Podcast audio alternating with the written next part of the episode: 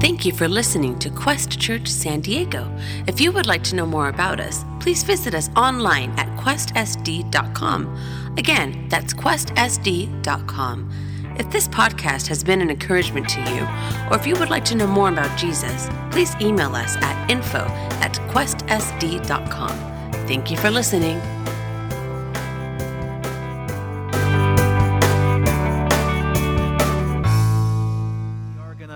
Be jumping into our study this morning. We are continuing to look at Paul's letter to the church in Corinth, and we are actually kind of winding down. We're looking at these last couple of chapters. There's just three chapters left. We're going to be looking at chapter 11 today. And as I mentioned last week, uh, there's a bit of a transition in Paul's topic in the last four chapters of this letter. And Paul has a deep concern and a care, and in fact, a worry, or he uses the word fear in chapter 11 for the church because of false teachers and false apostles.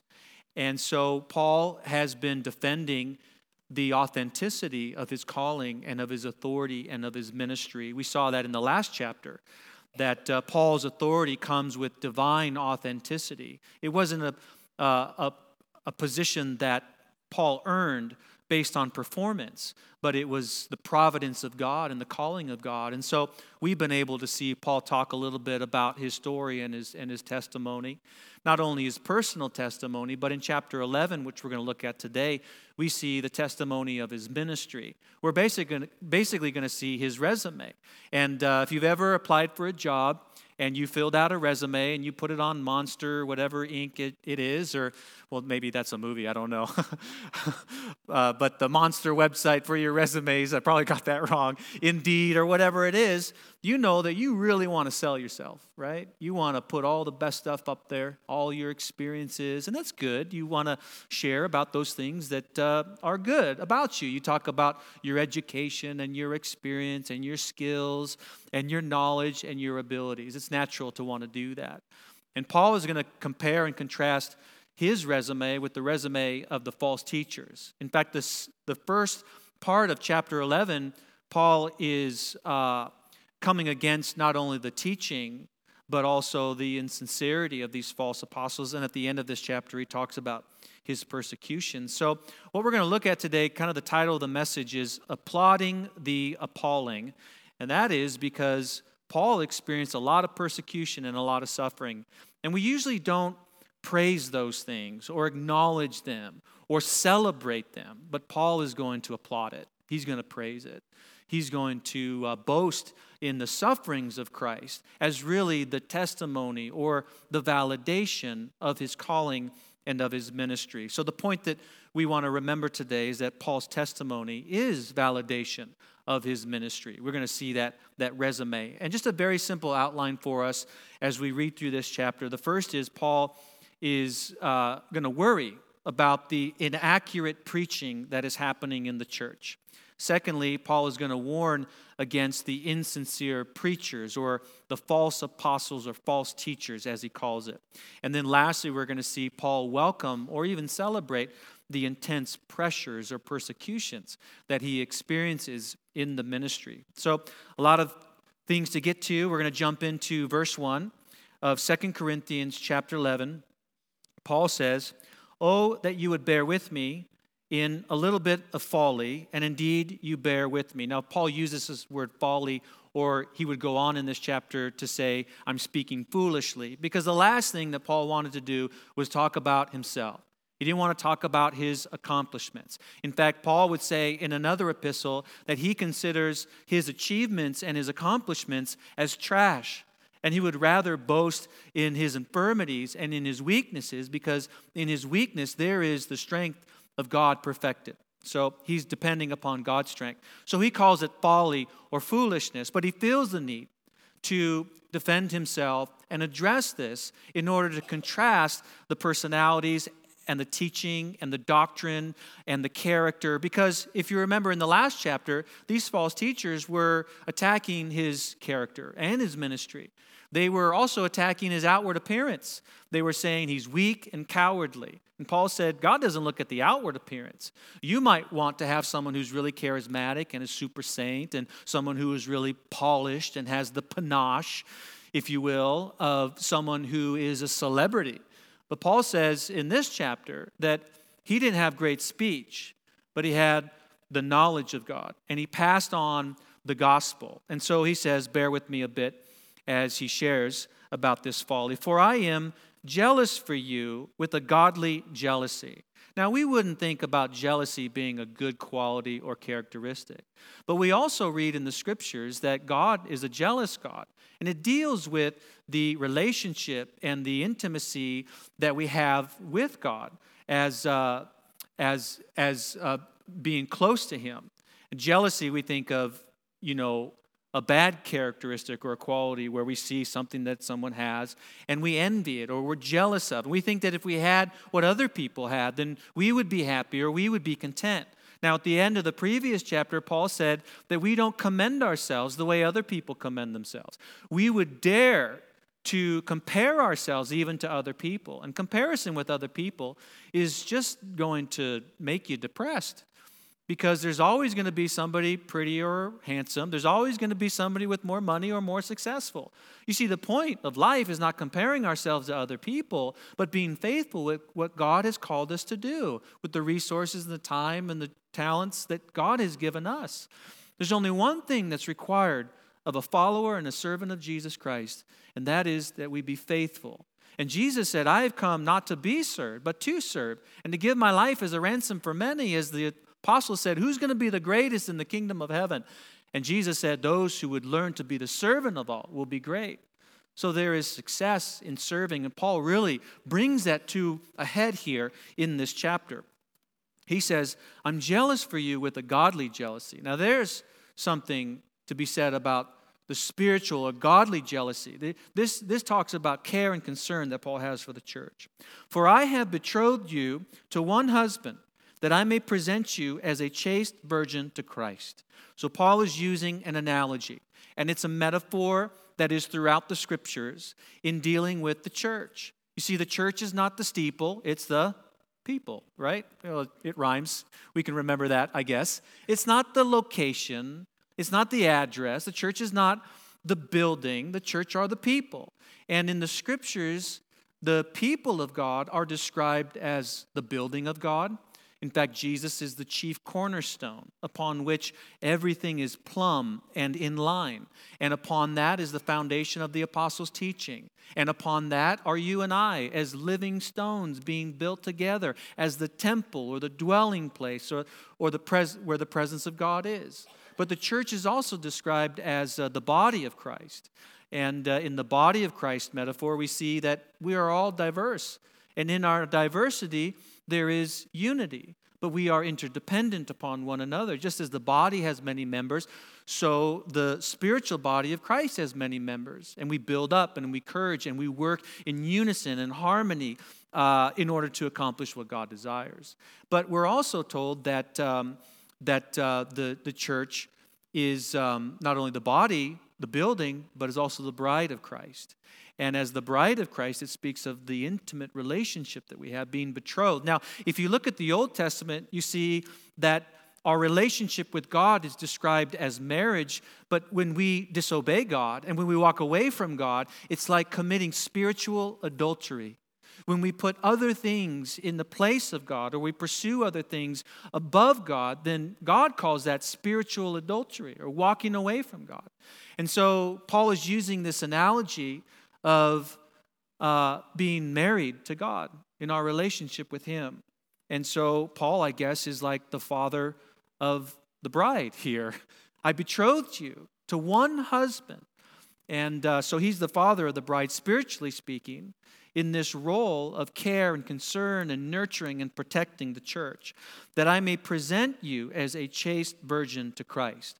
Now, uh, there's the, the, the analogy of being holy and pure. before God. And there's nothing that you and I can do to be holy and pure. In fact, the Bible says it's not by works of righteousness which we have done, but it's according to God's mercy that He saved us. For by grace you have been saved through faith, and this not of yourselves. It is the gift of God, not of works, so that no one can boast. And if we confess our sin, God is faithful and just to forgive us our sin and to cleanse us from all unrighteousness. Even though our sin may be as red as scarlet and filthy, we can have our sins forgiven and be made, be made white as snow. It's because of the work of Jesus Christ. When we come to the, the one who we are betrothed to and married to in close relationship with, we are made pure and holy in that relationship. And so Paul is saying, I was a matchmaker. This is a spiritual eHarmony, I guess. I don't know what the deal is there, but he, Paul, presents the church to Christ. And so he says, But I fear. Everyone say fear. Now, this is a deep concern. He's worried about something that is dangerous happening in the church. I fear lest somehow, as the serpent deceived Eve by his craftiness, so your minds may be corrupted from the simplicity that is in Christ. Don't we always want to complicate things? We just want to overcomplicate it and overthink it and just try to figure all this stuff out. It's good to use our minds. God has given us those things. But many of the things that uh, we walk, the scripture says we walk by faith and, and not by sight. There's a, a sense of faith and believing and trusting, and we complicate things with all this deep stuff. And Paul is saying, you know what? The gospel is pretty simple. And if it's being manipulated and twisted, and it's really hard and it's really challenging, and there's a lot of laws and regulations, and, uh, and you're really stressed out, then I wonder if that might be a different gospel. Because Jesus took the Pharisees and the scribes to task during his ministry and said, You are putting a burden upon people with all of these laws and regulations, but you won't even live according to these laws. And on the outside, you look like whitewashed tombs, meaning you look really pure and look really all together on the outside. You look holy on the outside, but inside, Jesus said, if you look below the surface, inside is full of dead bones there's a contradiction in your life. On the outside, it looks good, but on the inside, it's far from God. And so, Paul talks about the serpent, and he says, 4 in verse 4, if he who comes, this is very important, if he who comes preaching another Jesus, whom we have not preached, or if you received a different spirit, which you have not received, or a different gospel, which you have not accepted, you may well put up with it. Paul is concerned that if they hear a different gospel or receive a different spirit or hear a different Jesus, then they might be inclined to receive it and to accept it. And so Paul expresses his deep worries about the inaccurate preaching that may be occurring in the church. And as we had already mentioned, Paul expresses a sense of spiritual jealousy because he sought to guard and to protect the church as the spiritual father. And yet, uh, I think this is wonderful insight into a pastor or, or a servant or a minister because Paul was not taking control of the people. He was not saying, You belong to me. He was saying, You belong to God. I have betrothed you to Jesus. He is the one you have the relationship with.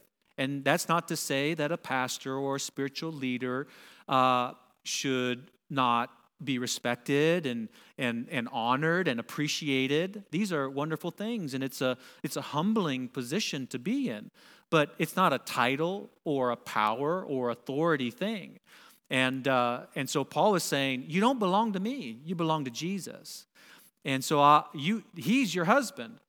And so the church, or you and I, it, we're faithful not to a person, not to an organization, not to a denomination, uh, not to a leader, but we're faithful to Jesus. And God often uses people, He will use people to encourage us, to teach us, to, to help us, to edify us, to build us up. That's a great thing. But we are faithful to Jesus because He's faithful to us. I betrothed you to Jesus and Jesus alone. But be careful because there is an enemy of your soul.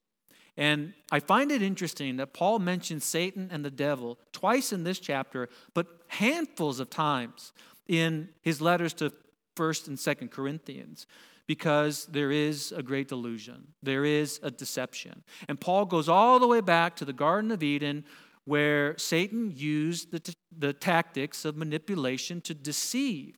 In fact, the Bible says that Satan is the father of lies. He's like a roaming lion looking for whom he can devour. But he's also a subtle serpent, I guess, if you will. And the scriptures at the go, go on to say in this chapter that he's like a shifting angel as well. He transforms himself into an angel of light to look like something that he's not. But as a subtle serpent, from the very beginning, even to this day, Satan has always been questioning the goodness of God and the badness of sin. Well, what do I mean by that? Well, Satan said to Eve, Did God really say? Questioning the, the truth of God's word, bringing up these sort of questions and doubts in our minds about the goodness of God. Well, the goodness of God is that God created all of creation for man to enjoy. Partake of all of the fruit in the Garden of Eden, except for this one, which introduces free will and obedience and love and appreciation for God. But Satan came along and had us doubt and question the goodness of God, but also the badness of sin because Satan said, You will not surely die. Well, we will in disobedience to God. No, you will be like God. And the fruit was good to see, and it was pleasant, and the lust of the flesh, and the lust of the eyes, and the pride of life. Satan is constantly luring you and I. And he does that as well uh, through the senses, but also in teaching. And so Paul says we should be vigilant.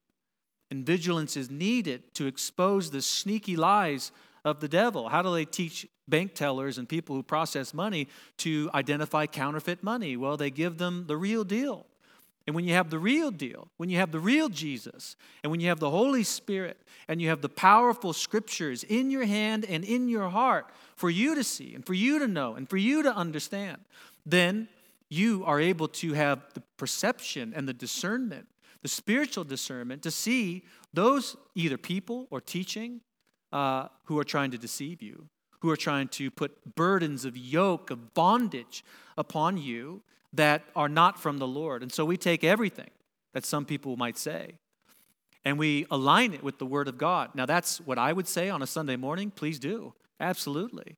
Uh, that would be what you might hear in a podcast from another preacher or pastor or influential leader.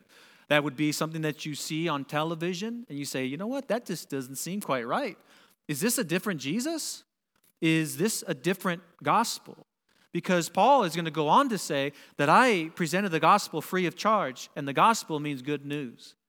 And the good news of Jesus Christ is that God has done through Christ what we could never do, sending his Son. For God so loved the world that he gave his only begotten Son, that whoever believes in him should not perish, but have everlasting life. Now, you can't have the good news without the bad news. And the bad news is that we have all sinned.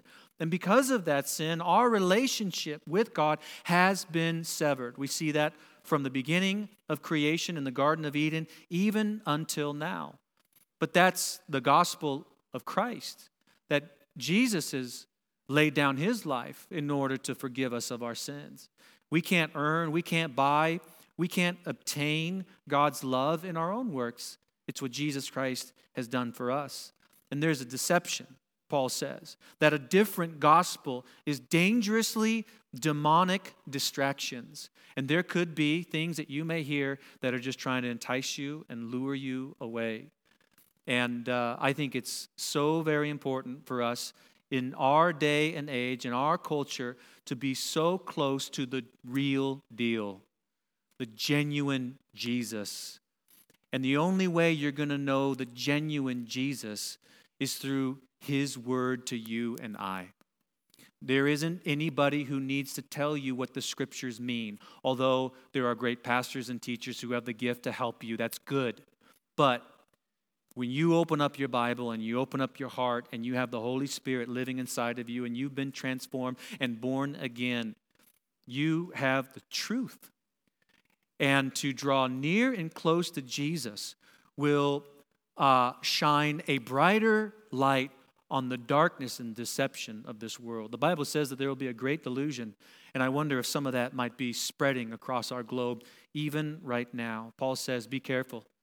Don't allow a different gospel to distract you from the true gospel. Now, he talks about the preaching, but he also is going to talk about those preachers who are coming with that preaching, and we see that in verse 5. Paul says, For I consider that I am not at all inferior to the most eminent apostles. Now, the most eminent apostles is an interesting phrase because Paul is talking about the super apostles, those who are seeking fame and fortune for themselves. They want the title, they want the recognition. And so Paul is contrasting himself in humility with those who are the celebrity pastors, those who are perfect and look good on the outside. And uh, Paul goes on to say that even though I am untrained in speech, yet I am not in knowledge, but we have been thoroughly manifested among you in all things. I find it interesting because Paul talks about his weaknesses and inabilities in ministry. And one of those, as we looked at in 1 Corinthians as well, we see here in 2 Corinthians, is that he didn't feel like he was a great speaker. He didn't uh, have a polished speech, but yet he knew God. In fact, I heard about a, a story uh, about a king who was hosting uh, a dinner for many people in his kingdom. I got you riveted, right? You're ready for the story, of course. Uh, you're like, wow, okay, tell me about this king. But uh, and he invited lords and and bakers uh, as well as farmers and peasants, and uh, each person had to give some type of speech or performance during the during the dinner. And one of the lords, one of the very popular, powerful, influential people, stood up and he quoted Psalm 23. And uh, if you're not familiar with Psalm 23, it's the Lord is my shepherd, I shall not want, one of the greatest passages in Scripture. And uh, he was so brilliant in the way that he articulated and the fluctuations of his voice and the articulation of his hands. And he just had everybody riveted in his speech in uh, Psalm 23. And then it was the farmer's turn. And he chose to actually recite the same psalm. And he stood up and he fumbled through Psalm 23. It was not as uh, brilliant or, uh, you know, even pleasant. And he was just kind of fumbling through. And then he sat down. And uh, what was remarkable is that the, the ruler, the, the one who uh, shared Psalm 23, he stood up. He says, I want to confess that I know Psalm 23, but this man knows the shepherd. And I thought, wow, you know what? That's a great story to help us understand that we can have all the knowledge and we can have really perfect on the outside, but if we don't know Jesus, then we've missed the scriptures. We've missed out. Do you know the shepherd? Do you know the Lord? Do you know Jesus? Because on the outside, Paul is comparing these false teachers and false apostles as the eminent super celebrity teachers, but yet they didn't know Jesus. And so he says, Did I commit, verse 7, sin in humbling myself that you might be exalted because I preached the gospel of God to you free of charge? And, uh, and I robbed other churches, taking wages from them to minister to you. And when I was present with you and in need, I was a burden to no one. For what I lacked, the brethren who came from Macedonia supplied. And in everything, I kept myself from being a burden to you. And so I will keep myself. And as the truth of Christ is in me, no one shall stop me from this boasting in the regions of Achaia. Why? Because I do not love you? God knows I do. But what I do, I will also continue to do, that I may cut off the opportunity from those who desire an opportunity to be regarded just as we are in the things of which they boast. Paul was going to boast more and more about his weaknesses, while others were going to boast more and more about their accomplishments. For those who boast about their accomplishments to be seen and regarded and commended by men are those, in verse 13, these are false apostles, deceitful workers, transforming themselves into apostles of Christ. And no wonder, for Satan himself transforms himself into an angel of light. Therefore, it is no great thing if his ministers also transform themselves into ministers of righteousness, whose end will be according to their works. So, just pausing there and looking at Paul's warning against the insincere preachers. Paul calls them false apostles. But he also talks about his demotion. And uh, that demotion is found in Paul's humility. In fact, Paul's in- inferiority is contrasted with the superiority of others.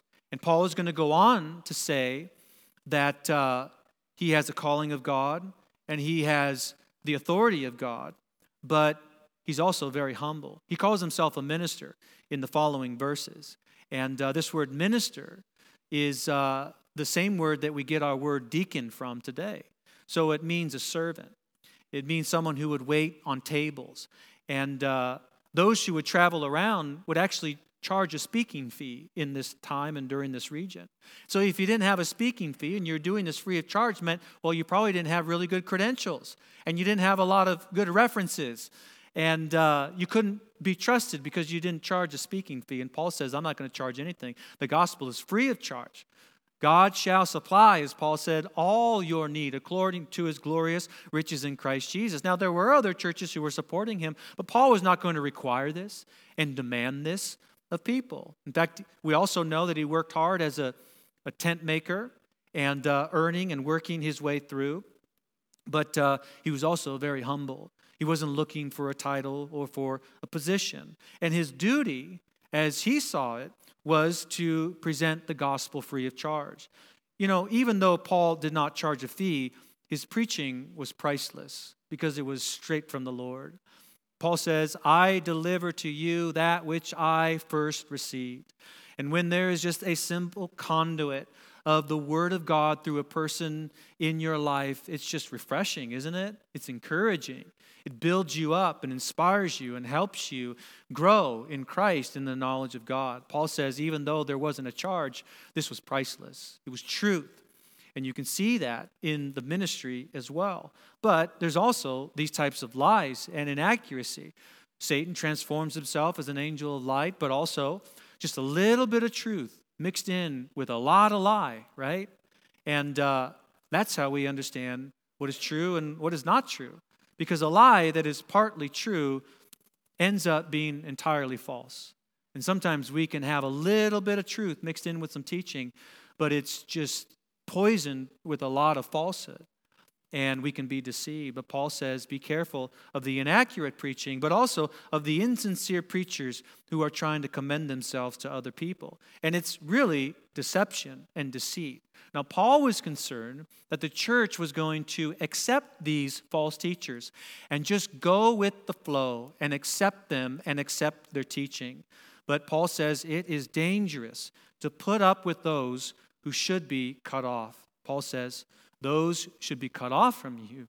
You should not endure their manipulation and their tactics, or even their different gospel and teaching. So basically, Paul says it's very important for us to have sound doctrine, sound teaching, truthful uh, truth rooted in the Word of God.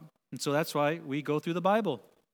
We read it, we study it. I love to hear the pages or the swiping. I can't hear your swiping, but if you're swiping on your mobile device, I love to see us as a church working and walking through the scriptures and knowing that it's God's word that's going to change us. It's not mine. It's not my three point whatever sermon or points that are up on the screen. Although that helps us, it helps us understand. I, I get that. But if we are not being introduced to Jesus, then we've missed the whole point of being here today. We've missed the whole point of church. We've missed the whole point of being a follower of Jesus. It's being introduced to Him, it's knowing Him, it's walking close to Him. It's not having a knowledge of God. And uh, the Bible says also in the end times that there will be a form of godliness, but there will be the, not, the denying of the power of God. And what is the power of God? The power of God is uh, the changing of lives. The power of God is the transforming. The power of God is breaking the chains of addiction. The power of God is healing marriages that are on the rocks. The power of God is bringing back prodigals. The power of God is delivering men and women from sexual addiction and immorality. The power that's the power of God. And when you have the power of God in the midst of the people of God and the word of God is just unleashed, then there is just an awesome move of God. And so we just step back and we say, "Wow, we don't want to be deceived. We want to see truly uh, for what is happening in our lives and in our world around us. And he says, cut it off, remove it, turn it off, change the channel, uh, delete the app. I don't know what, wherever that deception is coming from, don't put up with it because it's going to put you into bondage. It's going to put you into rules and regulations of tradition and of ceremony, and it's going to confine and restrain you. But Jesus says, I have come to set you free, and uh, free indeed. So there is a deliverance that Jesus brings, and Paul is very concerned about this, and he expresses it in very clear terms. But he also reveals some of the challenges and his testimony and resume as we would read through the remaining verses here. We're going to skip down to verse 22 because in 16 through 21, Paul talks about how it's really foolishness to be talking about these things, but it's necessary to share with you my testimony. In verse 22, Paul says, Are they Hebrews? So am I. Are they Israelites? So am I. Are they the seed of Abraham? So am I. Are they ministers of Christ? I speak as a fool. I am more. And what are the marks of Paul's ministry? Here we see his testimony, his work experience, and even his education. And uh, his education was the school of hard knocks.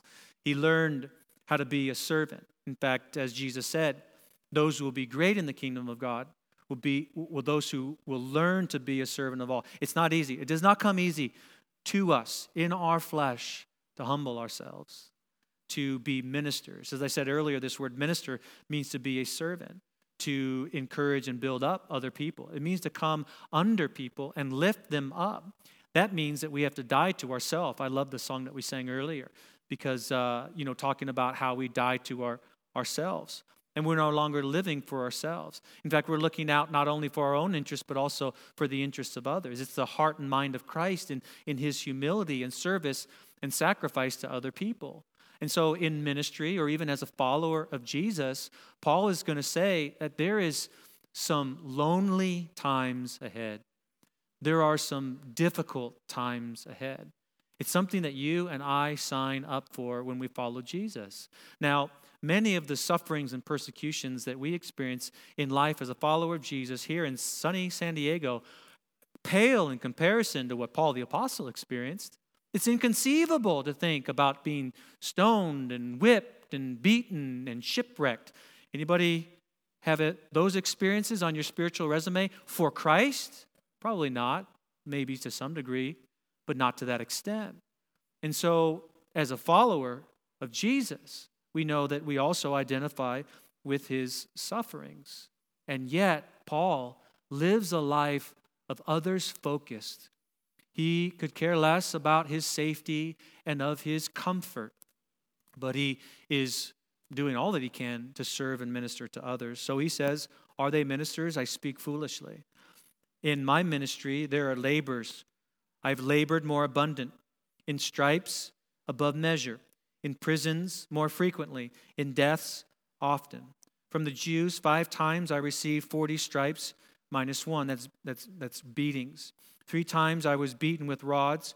Once I was stoned. Three times I was, that's picking up rocks and throwing them at a person to, uh, to, to cause death. Three times I was shipwrecked. A night and a day I have been in the deep, in journeys often, in perils of water, in perils of robbers, in perils of my own countrymen, in perils of the Gentiles, in perils of the city, in perils of the wilderness, in perils in the sea, in perils among false brethren, in weariness and toil, in sleeplessness, in sleeplessness often, in hunger and thirst, in fastings often, in cold and nakedness. So there we see uh, the physical sufferings, the material sufferings of Paul. But then he shines the light on his spiritual concern as Pastor Paul shares for all the churches. Besides all these other things, what comes upon me daily, I think there's a burden upon the pastor here and a burden for the souls of the flock. Now, uh, a pastor is not responsible for people before the Lord, but he is responsible in the ministry Uh, it's not responsible for the decisions and the things that people do in their lives, but he is responsible to care and to nurture, to teach and to admonish, to equip the saints for the work of the ministry, right? There is a, a humbling uh, responsibility that a pastor has, but he's expressing this deep concern, and that goes every single day. Basically, he's saying, I can't shake this. It's upon my heart as I pray for you as the church every single day. Who is weak? Paul says in 29. Am I not weak? Who is made to stumble? And I do not burn with indignation. If I must boast, I will boast in the things which concern my infirmity. Paul says that I'm going to boast and I'm going to praise God in my weaknesses and those things that may look vulnerable and weak to other people, but it is the mark of my ministry, as Paul said. A minister is a person of humility, it's not a position of authority. And many people want the title I'm the minister, I'm the pastor, I'm the uh, apostle, I'm the deacon, uh, whatever it is, titles. I know over the years, many of you have asked me, uh, what, what should I call you? And I said, Well, I'll respond to hey, you. That works just fine. Hey, you, please, can I get your attention? Sure. And, uh, well, okay, if you want to call me pastor, that's fine, but I'm just Sherwood. And uh, let's just sit down and talk. Very simple, right? Be very approachable. And uh, so there are many people who want a title and a position, a minister, minister of authority. Well, a minister of authority, you can't have authority unless you've served. People don't care how much you know until they know how much you care. And when you get down in the midst, when you get down in the pit, when you get down in the sorrow, and when you walk people through and you go through the, the, the, difficulties and the pains and pressures of life, then that relationship is so close. And Paul is saying, I have such concern for you. And Paul's credentials, as you would think, would be on his achievements, but it's not. Paul's credentials listed here were terrible torments, not incredible achievements. Paul pointed to the torments and the tortures and the pressures and the persecutions. He pointed to those as that which would uh, be a mark of success in his ministry. And ultimately, he says, I'm going to boast in my infirmities. I'm going to praise God in my difficulties. You see, Paul's hardship was the source of his worship. It was the source. When he was going through difficulty, when he was going through pressures, it, it caused him to worship that much more. And that's hard for us to not only acknowledge and say, but it's very hard for us to practice and do. That we would praise the Lord and say, God, thank you for this trial. Thank you for this hardship because it's producing in me character and character hope. It's producing in me Christ like character. You see, when Paul was in the deepest of pits, he had the highest of praise. His praise was so sweet to the Lord. He was lifting up his praise. There's a song that we sing here at the church We give you the highest praise. Well, it's easy to give God the highest praise when we have the best things going on. But God is calling us to also give Him the highest praise when we're in the deepest of pits, when we're in hardship and infirmity, when there's challenge and difficulty, when there's pressures on every side, because we know that Jesus, we're betrothed to Jesus. He is faithful. So we're going to have our worship team come on up and lead us in a closing song. But stay with me here. Just a couple of takeaways. You might be thinking, well, what are we going to learn about the Apostle Paul's resume and testimony? I think there's a lot for us to take away couple things that uh, maybe the Holy Spirit is speaking to you about as we sing this song. Talk to God about those things. But we can also be reminded to stay close to God's Word. Because when we're close to God's Word, it's the best way to expose Satan's lies. Satan's lies about you and your worth before God, Satan's lies about other teachings that would try to choke you out in your joy and in your calling and uh, as a follower of Jesus. So use God's word as a way to expose the lies of Satan, but also be careful not to be controlled by false teachers, false leaders, or be enamored or mesmerized by their polish and by their celebrity status. Well, God may give somebody a platform of great influence, but it should also be accompanied with a huge amount of humility and grace and mercy, as a minister of others, not as a minister of position. And then lastly, we all can, even this week, focus on ways to put the needs of others first. Paul is basically saying that God is calling us to pursue a life that is others focused. My deep concern for the church, my humility in ministry towards others. There's great opportunities that we can do that, maybe in our own home or in our neighborhood or in our work or even in our schools. So, with that, let's pray. Our gracious Heavenly Father, we thank you for that grace that does sustain us in the midst of these types of difficulties and challenges. It's hard for us to get our heads around all that Paul is expressing because we probably will not experience that. And yet, we also know that we have hardships and you walk with us. And I pray for anyone in this room or those who are joining us online who feel like they are in a pit and there are stones being thrown at them in every direction. And they are weaving and bobbing aimlessly, shipwrecked in the sea of life. I didn't plan on this, but if, if you're going through a, a personal hell right now, if you're going through a very difficult time, just as our eyes are closed, would you raise your hand? I want to remember to pray for you this week. If you're going, eh, I see your hands, many hands, many hands. If you're going through hardship, it's a pit, and you don't see or understand or how this works, I'm going to pray for you, and I want to encourage you that Jesus is worthy of praising him right now. With that hand that is acknowledging your hardship, keep that hand raised in worship, praising him, thanking him for his faithfulness. God, I lift up these men and women who are in difficult times. May it refine their faith in you and strengthen their trust in you. I pray also that you would help us not to be deceived, have spiritual discernment and eyes in how you are moving and working in our lives. God, we love you. We thank you. And it's in Jesus' name. Amen. Amen. If this podcast has been an encouragement to you, or if you would like to know more about Jesus, please email us at info at questsd.com. We'd love to hear from you. God bless you.